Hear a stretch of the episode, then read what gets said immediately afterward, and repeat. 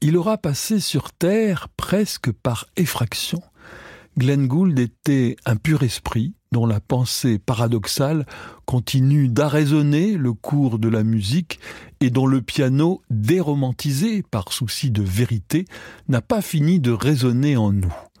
Bruno Mont-Saint-Jean, qui a su gagner sa confiance, qui l'a filmé et qui a travaillé en étroite collaboration avec lui, nous livre quelques secrets au cours du troisième volet d'un entretien qui salue la publication d'un Glenn Gould qu'il a fait paraître dans la collection Bouquin.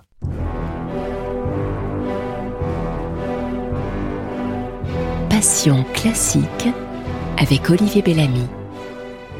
Quand vous avez collaboré avec euh, Glenn Gould, Bruno Mont-Saint-Jean, diriez-vous qu'il a été d'une participation totale à vos idées Ou diriez-vous, vous savez, comme certains chefs d'orchestre qui dirigent un, Un soliste. un, un soliste de génie, eh ben, euh, on suit le gars, quoi. Euh, C'est-à-dire que c'est lui qui euh, dirigeait, euh, finalement. Comment, Alors- comment est-ce que vous pourriez le dire Ou est-ce que c'était une chose à quatre mains Je veux dire, c'était plus qu'à quatre mains parce que on a passé dix ans. Ce n'était pas des, des rencontres occasionnelles. Euh, c'était quelque chose d'absolument fusionnel. Il y a eu, il y a eu deux approches différentes. La première, pour ses premiers films, donc, qui ont été tournés en 74, montés euh, par mes soins, sans que Gould soit présent, puisqu'on on montait du film, c'était des films chimiques, ce n'était pas de la, vidéo. Euh, la vidéo, on, on- on aurait pu le faire aux États-Unis ou à Toronto, mais le film, pas question. Ça dure pendant des mois et des mois. Et, euh, et donc ça, c'est à distinguer de la deuxième série, qui était la série des films sur Bach. C'est cette première série, euh, il y avait, on s'est mis, on s'est entendu absolument sur une structure, sur une, sur un scénario non écrit. C'est-à-dire, on savait exactement ce qui allait se passer, puisque, par exemple, le deuxième film de cette série est une séance d'enregistrement qui n'a pas eu lieu, bien entendu, qu'on a mise en scène, comme on met en scène dans, le cinéma, euh, de fiction, hein, totalement. Bien. Donc Et- tout était écrit, euh, C'était écrit au point de vue. alors, storyboardé avant. voilà, euh, complètement, la- complètement. Et bien entendu, je me suis mis d'accord avec lui. Il n'était pas Mm. question. J'allais pas lui demander de me jouer la, la valse brillante de Chopin ou la, ou je ne sais quel, euh, quel euh, morceau de Rachmaninoff. Eh oui. C'était pas, pas l'occasion. Mais vous lui avez demandé de faire une fausse note quand même. Ah, j'ai demandé de Vous faire vous une fausse- compte et de la refaire 26 fois, 24 fois, on l'a fait. On l'a refait 24 Je fois. suis sûr qu'elle vous poursuit comme un, comme un cauchemar. Ben, C'était indispensable parce que ça faisait partie, partie du scénario et, et, qu'il- et il l'a refait avec une grande Ouais. conscience, avec une parfaite conscience. Voilà. Parce qu'autrement, ça, ça, aurait, ça, ça aurait, ça aurait tué la démonstration, hein, Ouais. s'il n'y avait pas eu cette fausse note. Ouais. Et euh, donc c'est c'est une complète mise en scène et euh, on a quelques quelques moments de dialogue et les dialogues sont complètement spontanés. Mais alors, on sait très bien où on, on va, bien entendu. C'est pas, c'est spontané, mais on, on connaît la, direction vers laquelle on se- on. Euh, avec les films sur Bach, ça a été complètement différent. Ce sont des films que nous avons tournés donc en 79, 80 et 81. On a tourné Goldberg en, mars, euh, en, avril, mai, juin 81. Trois semaines euh, sur trois mois. Et, euh, et nos dialogues, cette fois-ci, c'est- c'est- sont vraiment des dialogues. Euh, C'est-à-dire qu'on on échange euh, des, des idées. Je ne l'interroge pas. On, on échange des idées. Et ça, on l'a écrit sur une période de trois ans, euh, durant laquelle j'allais euh, tous les mois à Toronto me, me, me cacher dans cette prodigieuse antre de l'alchimiste.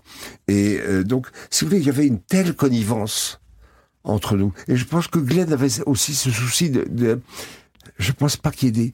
Il, il était, il avait, il aurait eu le, sou- le souci, je crois, de de contrôler euh, la- une société, Euh, contrôler les ces espèces d'agressions verbales qu'on entend de partout et qui, pour lui, très souvent, la liberté de parole c'était l'équivalent d'une agression verbale. Donc, il détestait ça et il aurait bien aimé avoir une espèce de de, de contrôle absolu sur le sur la, la Mais manière. ça veut dire que pour travailler avec Glenn Gould, il faut être comme lui, c'est-à-dire un pur cerveau sans ego. Est-ce qu'on pourrait dire ça? C'est-à-dire qu'il faut pas, faut pas se rebeller, il faut pas lutter contre. Il Au faut. contraire, au contraire. Ah, au contraire. Au- euh, Se rebeller, on va pas, on on- on- on n'est on pas vieux aux mains. Et pas question. Euh, de toute façon, la, la, le, le, conflit avec Gould était, c'est quelque chose qui l'élimine de, de, des rapports humains. Et c'est pour ça qu'il aimait tellement le contrepoint, c'est que ça n'est pas une musique qui se base sur le conflit masculin-féminin, comme dans la sonate romantique ou la sonate classique. C'est, c'est une espèce de, vous savez, de, de reproduction euh, comme une, une amibe. Sont des amibes qui, sont, qui se reproduisent telles quelles. Voilà. Et, et le, le, donc cette adoration de, et, du contrepoint. Et comme dans la musique sérielle et de décophonique, il y a, et plus de conflit, exactement. il n'y a, plus de tension. Voilà. euh, Il n'y a, voilà. pas- il y a pas en tout cas ce principe de tension. C'est pas un principe de construction. disons. Voilà. Et euh, donc le, le conflit n'était pas quelque chose qui non seulement qui n'était pas cherché, mais ça, ça ne voulait pas dire qu'on puisse avoir des opinions différentes. On en a à tel point qu'on on a même publié une série de conversations sur Mozart. Bon. Il m'avait demandé de le faire. On s'est enfermé avec son magnétophone et on a discuté pendant des heures de Mozart. Il savait parce que j'avais une adoration pour Mozart et il a essayé de me convaincre que c'était un, un sale, sale garnement.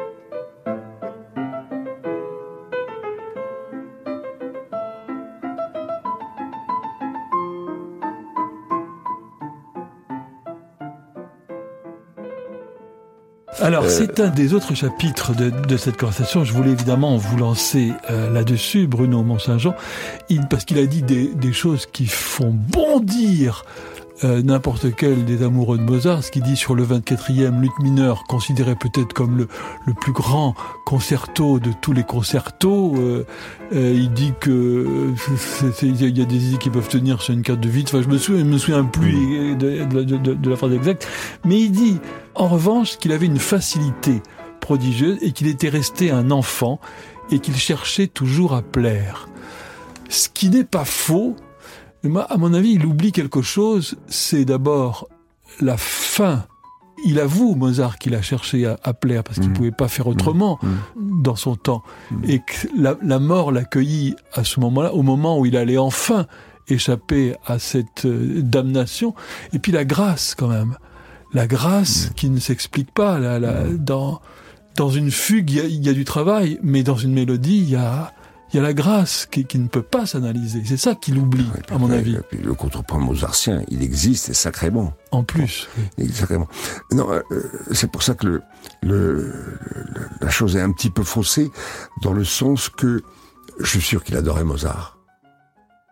Et il en parle à des périodes d'autres de son existence. Enfin, comme il le joue, on n'a pas l'impression qu'il l'aime. Ah hein. bah si, c'est Bah, il le joue à clair. tout, allure, à allure, Comment, souvent. C'est une merveille. Il a introduit, il a introduit Les enfin, sonates, les sonates. il a introduit enfin la dimension de l'humour. Chez Mozart, c'est absolument. Moi je, moi, je trouve que ça, ça fait partie de ses plus beaux enregistrements. Les plus beaux. Vous prenez la, la sonate en ré majeur là, avec les variations. Tout, tout- il adorait d'ailleurs cette sonate. Bon, une sonate assez enfant, euh, Oui. la période de l'enfance. Et dans ce qu'il n'aimait pas, c'est les sonates théâtrales de la fin. Je dois dire d'ailleurs que que les sonates de Mozart, c'est de loin sa production la plus médiocre. Pas celle du, du milieu, celle qu'on appelle les parisiennes, c'est- c'est c'est des, c'est des merveilles, Mm. ouais. non? Il a la mineure, mais Voilà. aussi l'adorable petite hutte majeure que Glenn a enregistré deux fois et dont on a d'autres enregistrements. Dire c'est tam pam pala pala pala pam. C'est absolument euh, c'est c'est extraordinaire, mais c'est tout, c'est tout simple. C'est à, à deux voix. Ça marche très très bien. Et il a- il n'a pas aimé le, le théâtre de, de, de Mozart. Et surtout, euh, cette, cette espèce de, de détestation euh, presque systématique qu'il a de la musique pour piano. Il adore Mendelssohn, mais il peut pas supporter sa musique pour piano. Il adore Beethoven, mais il préfère les quatuors à pour- cordes. pour- pourquoi ce dégoût de l'instrument qui est le sien Parce qu'il y a- parce qu'il y a la tentation instrumentale. Cette espèce de, de, de tic pianistique qui est, une, qui est une horreur. Les pianistes, ils sont, ils sont, ils n'ont, ils n'ont aucun sens de la communication puisqu'ils sont, ils, ils peuvent se satisfaire tout seuls. Bon. Et, et le, le- Donc c'est le refus de cet onanisme Oui. intrinsèque Oui, oui, de, de- absolument, de- c'est absolument. Et puis alors surtout le fait que le Alors que lui, c'est- alors que lui, c'est un mystique érotique. voilà. Bah, est un, et Gould est un, mystique euh, non érotique. c'est bien vu ce que vous dites, c'est parfait, c'est parfait. Et euh, non érotique. Et, euh, c'est c'est assez étonnant de voir parce qu'il se trouve que je suis, je m'occupe beaucoup. Je On peut être érotique et asexué. Hein. C'est peut-être justement, c'est peut-être ça, ça. Ouais, enfin bon, ça, ça, on entraînerait dans d'autres discussions, je pense. Oui.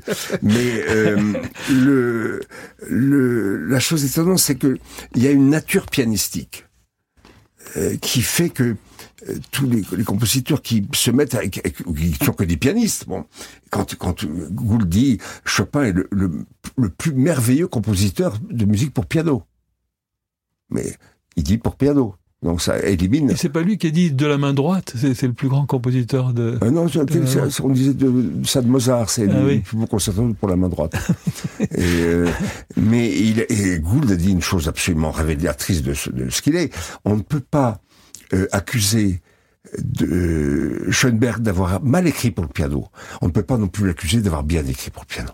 Voilà, ça dit tout que les compositeurs pianistes, c'est-à-dire Rachmaninoff, euh, Chopin, Liszt, Liszt, mais quand il était gosse, il jouait au bord d'une source et il a de ça. Mais il n'était pas question d'aller faire. Mais c'est un vrai puritain.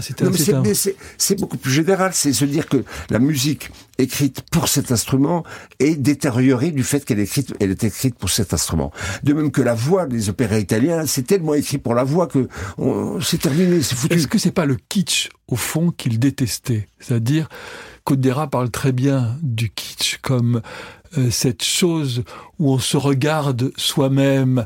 Euh, C'est-à-dire c'est la différence entre l'amour vrai et l'amour grand, et puis le sucre dégoulinant, et puis avec des...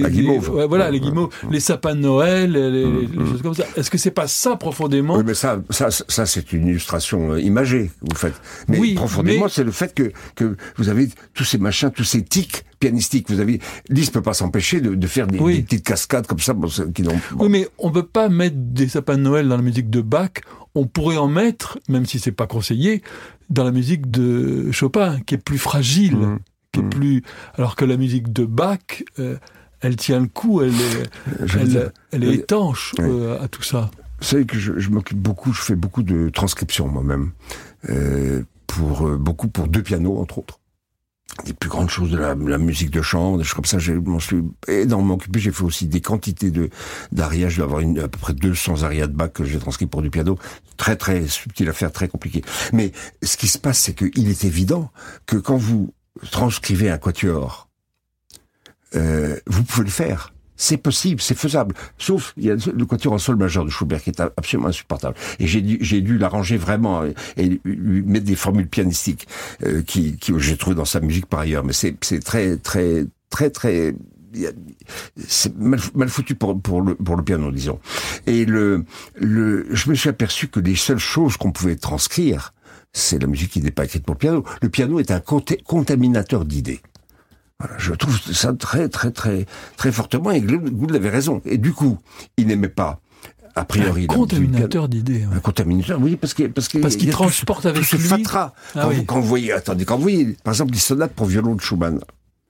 Bon, c'est de la musique merveilleuse. Vous entendez le piano, c'est un fouillis de de, de, de, de machin, c'est digital. C'est de la tactilité. Alors ça, ça a exaspéré tout simplement de la même manière qu'il n'a jamais joué de la musique française, sauf euh, Bizet. Et, il aurait bien aimé Rameau, je crois. Et, puis il a, non, puis il a fait cette extraordinaire transcription, retranscription de la valse de Ravel, euh, à partir de la transcription que Ravel avait faite de sa propre musique. Mais euh, c'était à titre démonstratif.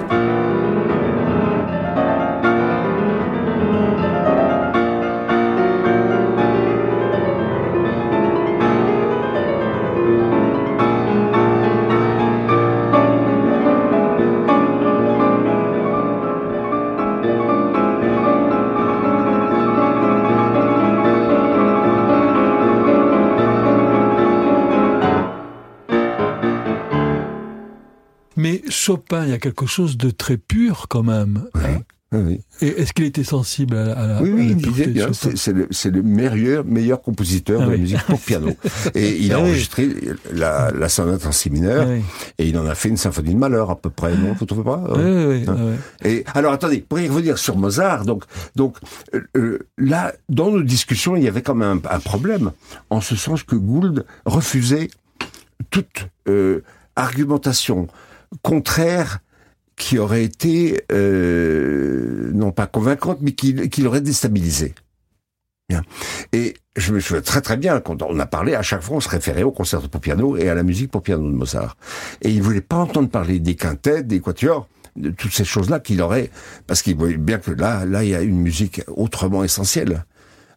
Et puis les concertos pour piano, il a, a quand même eu un projet de- d'en faire un, un- une grande partie. Et puis ça, c'est, ça, ça a capoté parce qu'il y avait eu, c'était l'époque où il y avait Ne- Neville Mariner. Elle avait contacté et, il avait, et Gould était très intéressé par ce que faisait Mariner. Il, avait- il avait été question qu'il enregistre toute une, une quantité. Et puis, à un moment, il s'est dit qu'il voulait, il, il avait besoin de, il n'avait pas besoin de chef d'orchestre, qu'il le ferait lui-même. Voilà. Donc, ça a été reporté et finalement, ça n'a pas eu lieu. Mais euh, il est, donc, il y a une ambiguïté dans, dans, dans tout son, dans toute son appréciation de Mozart. Même chose pour Bartok. Vous savez, on, on, on jouait à, à des devinettes tout le temps avec, avec Glenn, y compris dans la voiture. Très très amusant. hein. Et puis un jour il m'avait, il, il me faisait entendre plein de musique. Il avait, il, il avait cette adoration de la musique. Il, aimait- il aimait la musique, mais sans, sans, limite. Bon. Il n'était pas question de faire des discussions mondaines, de, de, de choses comme ça. C'est- On était toujours axé sur un, sur quelque chose de, de, de littérature, de musique, de cinéma. De, euh, Kurosawa, dont il a vu 50 fois le même film, La Femme des Sables, etc. Bon. Et euh, sur Bartok, un jour, je lui ai apporté un disque. Mais on se cachait, bien entendu, la, la, la pochette d'une œuvre que j'adore, qui est le premier concerto pour violon de Bartok. Joué par Menoni, j'avais apporté ce disque. Et Glenn avait été stupéfait de- par la beauté de l'œuvre. Et il m'avait dit, en, en jouant à la dinette, parce qu'il n'a pas trouvé, euh, il m'a dit si je ne connaissais pas la totalité de la musique de euh, Richard Strauss, il connaissait la totalité, n'est-ce pas, de, de toute, tout, toutes les notes, toutes les, de mémoire, tout ça. Et ça aurait pu être, en tout cas, sur sous l'influence de Richard Strauss, qui était très bien vu. Hein, ce- le début, ta ti la ti ti ti ta, avec et surtout le deuxième mouvement, ta ta ti ta ti, c'est c'est Spiegel déjà. Et alors, il avait trouvé ça absolument magnifique. Et quand je lui ai dit que c'était Bartok, il a rompu la conversation. Ah oui.